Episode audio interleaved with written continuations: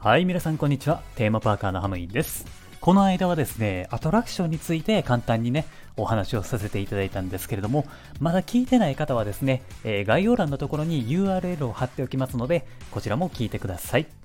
いやー、ほんまにね、2つのテーマパークを回るとですね、結構大変なんですよね。イマジネーションインパっていうやつですかね。はい。歩き回るとね、えーやっぱりお腹も空いてくるっていうことなんで、今回はですね、レストランについて比較をしてみたいと思います。まあ、レストランというか、フードをですね、比較してみようかなという風な感じですかね。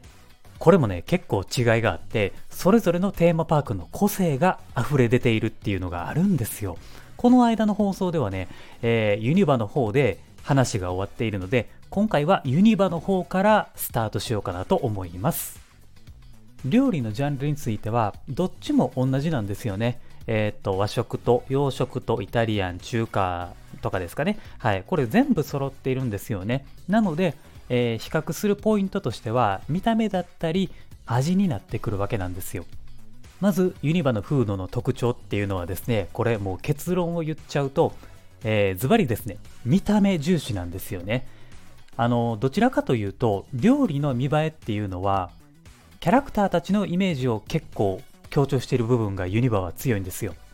今、インターネットとかで見れる人はね、後でまあ検索とかしてほしいんですけれども、料理の写真とかを見ると、やっぱりユニバのやつっていうのは SNS とか、まあ、いわゆるインスタとかですよね。そういうなんで写真映えしそうな見た目のものがすごく多いんですよ。ミニオンとかスヌーピーとか、えーあとはね、えー今だったらクールジャパンの期間限定のアニメ作品のやつとかね、えーそういったものがね、結構多いんですよね。あとはね、結構チャレンジしてるよなっていうメニューが見受けられますよね。よくこの組み合わせで料理出したなとか、今まで食べたことのないような風味だったり、まあ風味というかフレーバーっていうんですかね、まあそういうのがあったり、見た目だけでは想像できない料理を味わうことができるっていうのがユニバの強みだったり面白さだったりするんですよ。そういうチャレンジャーな部分があるんで、たまにこの味すごいなっていうか、何とも言えない料理があるのも事実といえば事実なんですよね。はい。だからね、毎回面白さを体験できるなっていう感じが僕は好きやなって思ってます。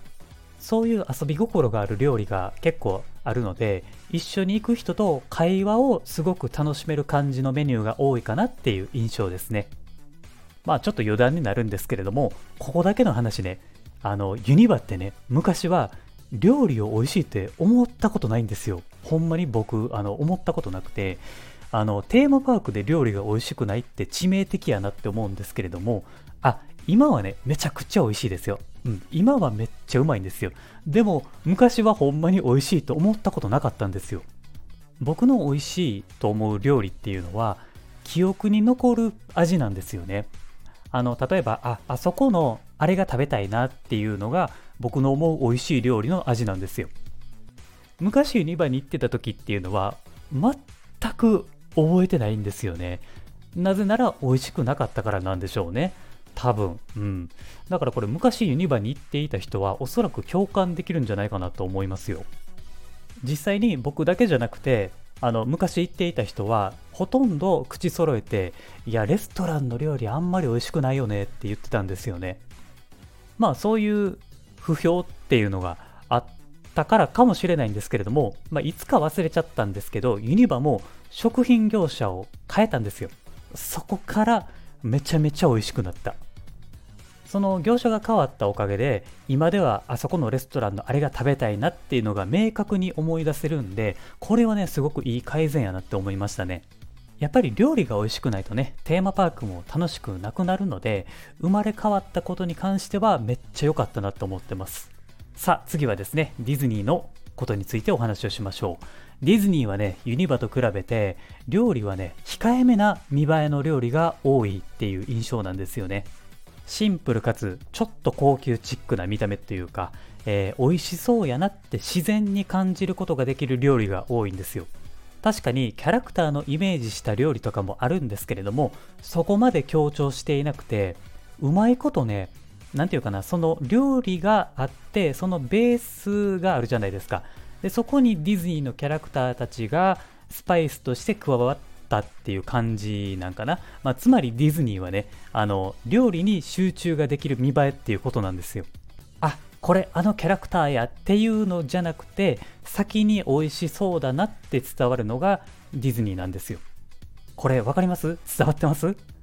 ちょっとマニアックっていうか難しいこと言ったかもしれないですけれどもね。はい。えー、じゃあ味に関して。味に関してはね、お世辞抜きにどのレストラン入ってもめちゃくちゃうまいんですよね。もう外れがない。めっちゃうまい。